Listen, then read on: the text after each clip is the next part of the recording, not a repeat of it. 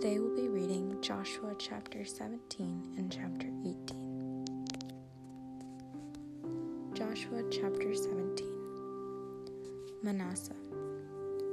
Now, as for the lot that fell to the tribe of Manasseh as the firstborn of Joseph, since Manasseh's elder son, Machir, the father of Gilead, was a warrior who had already obtained Gilead and Bashan, the allotment was now made to the rest of the Manassites by their clans, the descendants of Abiezer, Helek, Asriel, Shechem, Hepher, and Shemida. These are the other male children of Manasseh, son of Joseph, by their clans. Furthermore, Zelophehad, the son of Hepher, the son of Gilead, the son of Machir, the son of Manasseh, had no sons, but only daughters, whose names was Mahlah, Noah, Hoglah, Milcah, and Tirzah. These presented themselves to Eleazar the priest, to Joshua, son of Nun, and to the leaders, saying, The Lord commanded Moses to give us a heritage among our relatives. So, in accordance with the, the command of the Lord, a heritage was given to them among their father's relatives. Thus, ten shares fell to Manasseh apart from the land of Gilead and Bashan beyond the Jordan. Since these female descendants of Manasseh received each a portion among his sons, the land of Gilead fell to the rest of the Manassites. Manasseh bordered on Asher from Michmethah near Shechem. Another boundary ran southward to include the inhabitants of En Tappuah, because the district of Tappuah belonged to Manasseh although Tappuah itself was an Ephraimite city on the border of Manasseh. This same boundary continued to the Wadi Kanah. The cities that belonged to Ephraim from among the cities in Manasseh were those to the south of Wadi. Thus, the territory of Manasseh ran north of the Wadi and ended at the sea. The land of the south belonged to Ephraim, and on the north to Manasseh, with the sea as their common boundary. They reached Asher on the north and Issachar on the east. Moreover, in Issachar and in Asher, Manasseh was awarded Beth Shean, and in its towns Il Iblam, and in its towns the inhabitants of Dor, and its towns the inhabitants of Endor, and its towns the inhabitants of Taanach, and its towns the inhabitants of Megiddo, and its towns. The third is Naphdor. Since the Manassites were not able to dispossess these cities, the Canaanites continued to inhabit this region.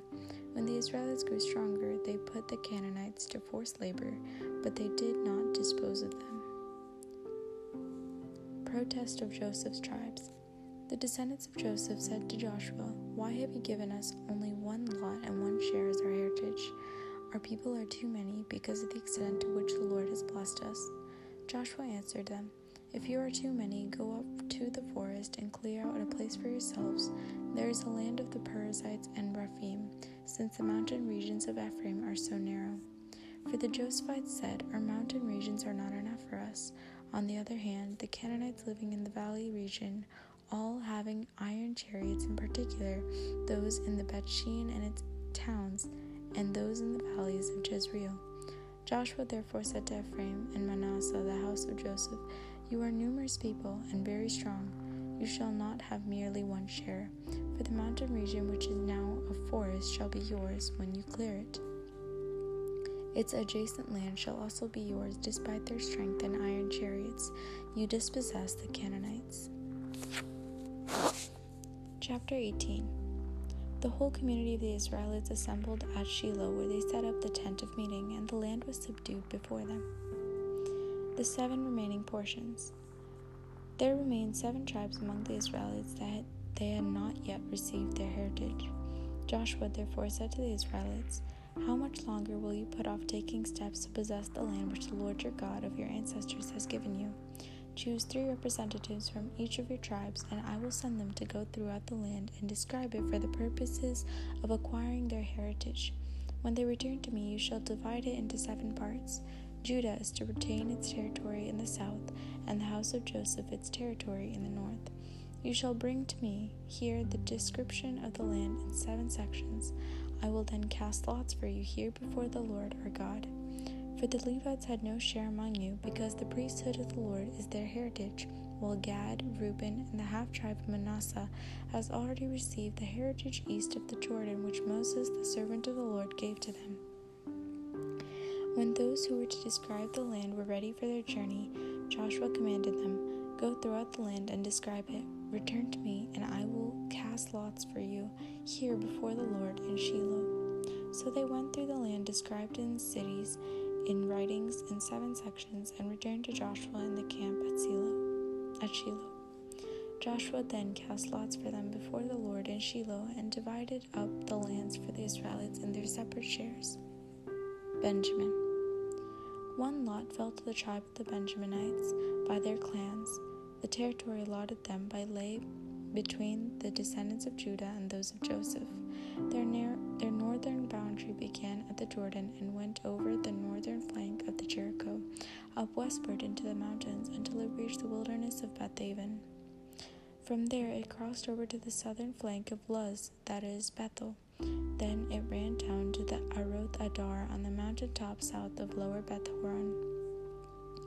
For the western border, the boundary line swung south from the mountain top opposite Beth Horon until it reached Kiriath Baal, that is, Kiriath Jearim. This city belonged to the Judites. This was the western boundary. The southern boundary began at the limits of Kiriath Jearim and projected to the spring at Nephtoah. It went down to the edge of the mountain on the north of the valley of Rephaim, where it faces the valley of Ben Hinnom, and continuing down the valley of Hinnom along the southern flank of the Jebusites, reached En Rogel. Inclining to the north, it extended to En Shemesh, and thence to Geliloth opposite the pass of Aduminim. Then it dropped to the Ed- Ebden Bohan Ben Reuben, across the northern flank of the Araba overlook, down into the Araba.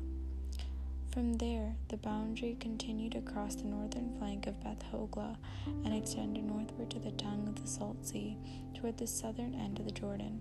This was the southern boundary. The Jordan, the Jordan bounded it on the east. This was how the heritage of the Benjaminites by their clans was bounded on all sides. Now the cities belonging to the tribe of the Benjaminites by their clans were Jericho, Beth Hoglah, and Amazek, Beth Araba, Zemaraim, Bethel, Avim, Para, Ophrah, Shepher, Shamoni, Ophni, and Geba.